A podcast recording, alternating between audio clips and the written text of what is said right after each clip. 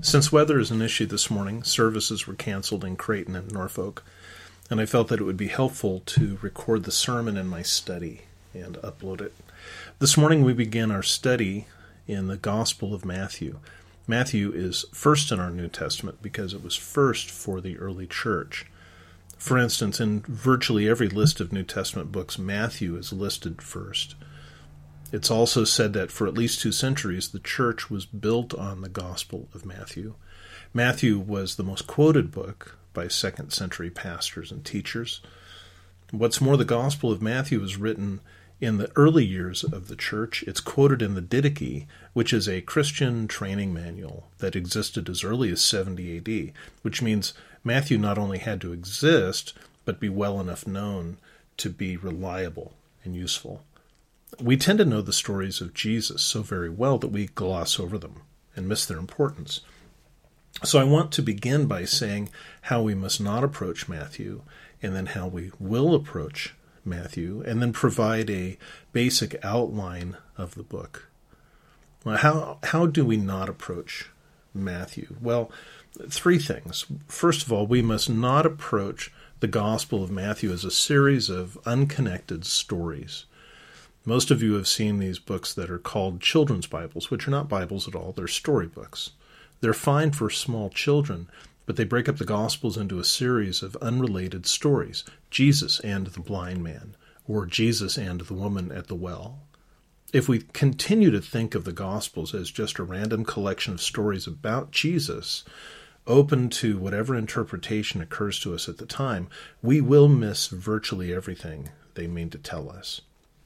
By the way, as helpful as headings in our Bibles can be, they can never show us how the Gospels are knit together so we will be careful to keep all of this in context.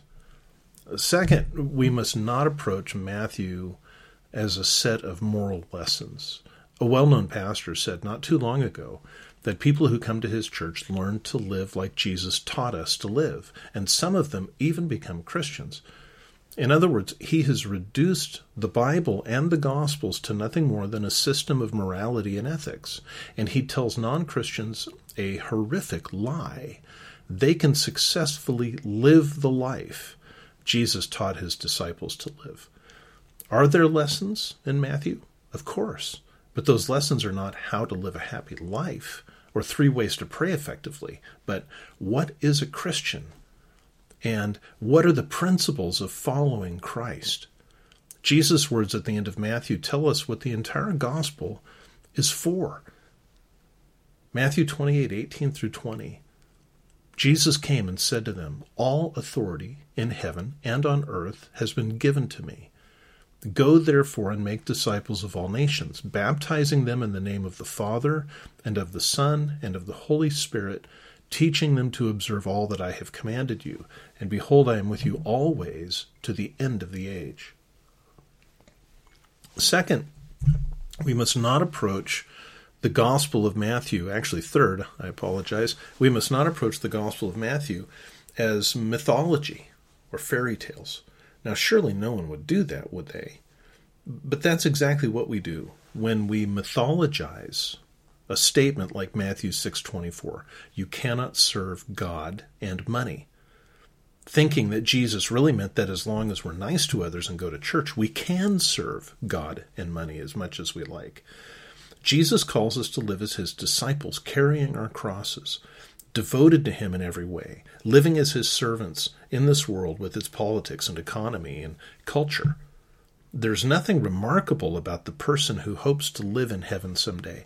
There is something very remarkable about the person who lives as though the laws of heaven apply here and now. So, how are we going to approach the Gospel of Matthew? First, we will approach the Gospel of Matthew as history. These are real events. These things really happened, just as they're recorded. If you could go back in time and go to the village of Bethlehem and stand on the Hebron road that comes down from Jerusalem, you would see Joseph and Mary coming down the road. You'd hear the sound of their footsteps in the dirt. You would see the dust kicked up by the donkey's feet. You would hear Mary breathe a sigh of relief as the little town of Bethlehem came into view. If you could go over to the Jordan River north of the Dead Sea, perhaps to the Shueb tributary, and went back, you you would see John the Baptist baptizing people and see a 30 year old Galilean walk down into the water and speak to John, and then John baptizing him, followed by a thunderous voice from heaven. These are incredible and wonderful events. They're often miraculous and astounding events, but they are also historical events. They really happened. Next, we will approach the Gospel of Matthew as revelation. The content of the Gospels is not stories about Jesus, but Jesus' teachings from his own lips. There are almost 100, 1,100 verses in Matthew. Jesus speaks in 644 of them, or about 60%. Most of the 40% not spoken by Jesus is there to describe what Jesus was doing or to set the context for what he said. Little of Matthew can stand alone, so we will approach Matthew as God breathed, Christ centered revelation. Now, some have Bibles where the words of Jesus are printed and read. That's fine, as long as you remember that the red words aren't more Bible than the black words and that whether spoken by Jesus or written by Peter, all Scripture is equally God breathed, equally inerrant, infallible, and authoritative. That being said, there is still something very moving about hearing what Jesus himself said. It's odd. Many people have the idea that Jesus was this easygoing, nonchalant kind of teacher who just wanted people to be nice to each other, and then Paul came along and made Christianity hard nosed and challenging. Listen, Jesus is Lord, and he speaks as Lord, and some of the most challenging statements in the Bible were said by Jesus himself. Third, we will approach the Gospel of Matthew as a curriculum for discipleship. What do I mean by that? I mean that the purpose of the Gospels is not simply evangelism or even mainly evangelism. Most of Jesus' teaching in Matthew is not attempting to evangelize non Christians, but to educate Christians. Jesus tells us what it means to be his follower and how we should live as his followers. He tells us about his victory over sin and death and the devil. He tells us about his crucifixion and resurrection and why they matter. He tells us how we are to relate to God and to other Christians and the world. His emphasis at the very end of Matthew is not go and evangelize by sharing the four spiritual laws, but go and make disciples by baptizing sinners who devote themselves to me and teaching them to obey me carefully and passionately. J. Gresham Machen, a Princeton theologian, said in 1949 there can be no greater mistake than to suppose that Jesus ever separated theology from ethics. That is to say, we are in eternal danger if we think that having the right beliefs is enough without the right life. Jesus himself says in John 7:21, "Not everyone who says to me, Lord, Lord, will enter the kingdom of heaven, but the one who does the will of my Father in heaven." So we approach Matthew this way because Jesus Christ is the focus of the gospels, not us. We don't come to the gospels to learn about ourselves, but about him. The Gospels are not a mirror into our souls, but a window into the heart and the mind and the will of the King of Kings and Lord of Lords. Let me give you a brief outline of the gospel according to Matthew. We begin with the revelation of the king in Matthew 1 to 10. That's broken into three sections the person of the king in 1 to 4, the principles of the king in 5 to 7, and the power of the king in 8 through 10. The person of the king, Jesus, is the son of David and the son of Abraham, the king of the Jews and the king of kings. He had a holy birth, and he was protected by God from a terrible threat. He was baptized by the forerunner and then driven into the wilderness to be proven holy by temptation. He preached his first sermons, he called his first disciples, and he began his three years of ministry with power. The principles of the king are seen in verses 5 to 7 in what we call the Sermon on the Mount. Jesus took his disciples to a mountain and began teaching them. These teachings were the core of what he had to say. Jesus repeated it consistently as he traveled. In it, he explains what it means to be his disciple. He challenges and corrects the traditions and misinterpretations of the Pharisees. He establishes the will of God for spiritual life, and he calls his disciples to complete commitment, not simply so that they could have a good life, but so they could have eternal life. But just as important, the Sermon on the Mount also reveals the holiness of Jesus in detail, since he alone perfectly met these qualifications. And then in chapters 8 through 10, we see the power of the king, confirming his authority to speak the words of the Sermon on the Mount. Jesus exercised power over sickness, demons, sin, and his own disciples. Matthew records a number of healings and other miraculous events. Jesus' miracles were never isolated events, they always served to confirm his claims and his authority and the truth of his teachings. In the process of confirming his own role as Savior, he confronted the religious leaders and the multitudes, warning them of judgment for sin and promising mercy for repentance and faith. The next major section, Matthew 11 through 13, speaks of the rebellion against the king. We see the king's messenger rejected with the arrest of John the Baptist and his ultimate execution, and we see Jesus himself rejected those who should have been most familiar with Jesus, the theologians of the day, refused to repent and believe.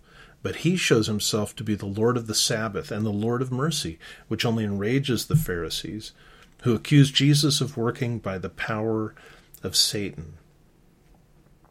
Matthew 13 through 20 shows us Jesus focusing primarily on the disciples in chapter 13, he reveals the mysteries of the kingdom and explains why so many have rejected him and what the kingdom is like through parables. In chapter 14 through the middle of chapter 16, Jesus conducts a very public, private ministry. He keeps trying to get away privately with his disciples, but the forcefulness of the Pharisees and the needs of the people keep intruding, and he simply taught his disciples through those moments. The last half of chapter 16 is the revelation of the deity of Christ. The Father revealed Jesus' deity to Peter and the other disciples. In chapter 17, we see Jesus glorified, temporarily transfigured in the early part of the chapter so that his glory was visible, and then his glory being exercised over the demonic realm later on. And in chapters 18 through 20, we see a strong emphasis on humility. With the revelation of his glory, his disciples began to wonder which of them would be greatest. Well, Jesus revealed the essential humility of his kingdom, submission to God in all things. Then we come to the final week of Jesus' ministry in Matthew 21 to 27. In on Sunday, Jesus uh, entered Jerusalem in what we call the triumphal entry. On Monday, Jesus entered the temple a second time and cleared it out. On Tuesday, after cursing a fig tree for being unfruitful, that's a picture of Israel's unfruitfulness, Jesus entered the temple a third time to teach at length, and he then returned to Bethany and was anointed for his burial. On Wednesday, Judas agreed to betray Jesus for 30 pieces of silver. On Thursday, Jesus celebrated Passover with his disciples, and then later in the evening, they went to the Garden of Gethsemane, where it passes into Friday as he prays, and then is arrested, is hauled around to various trials, is eventually crucified, dies on the cross, and is buried. On Saturday, the religious leaders asked Pilate to set a guard over Jesus' tomb, which he did and on Sunday, Jesus is raised from the dead in glory and in victory over death and sin. Matthew finishes his gospel with the Great Commission.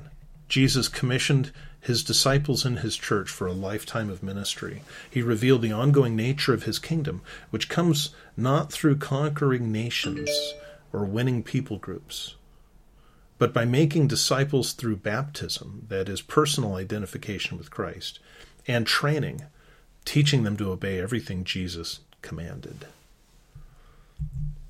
As we think about bringing this home, I want you to think about the words spoken 1600 years ago by a pastor named John in the city of Antioch. He was later called Chrysostom, Golden Mouth, because of his preaching. He said this as he introduced his sermons on the Gospel of Matthew.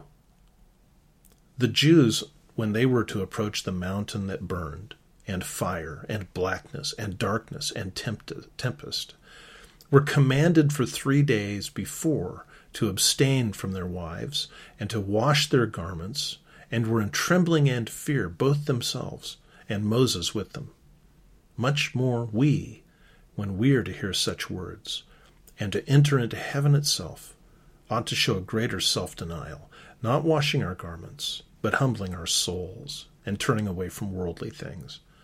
They saw blackness and smoke and a tempest but we shall see the King himself sitting on the throne of his glory. Here stands the trophy of the cross, glorious and conspicuous, the spoils won by Christ, the first fruits of our salvation. If we come in humility, we will see where death is crucified, where sin is hung up. We shall see the tyrant in chains, and the freed multitude following the Savior. Consider what it is to hear how, on the one side, God in heaven arose from his royal throne and leaped down upon the earth and into the grave.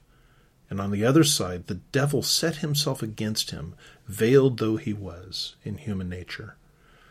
You will see death destroyed by death, and curse extinguished by curse, and the, the domination of the devil destroyed by the very weapons by which he once held man captive. Let us rouse ourselves thoroughly and not sleep, for the gates of the King open to us, the book of the genealogy of Jesus Christ, the son of David, the son of Abraham. Let's pray. Our Father in heaven, we commit these weeks and months of study to you. We thank you for the precious gift of the gospel according to Matthew we know that we will see Jesus in his incarnation. We know that we will hear him speak to us as if he were standing with us each week. Please grant us full faith in his authority and presence that we may know him fully and glorify him in every way. Amen.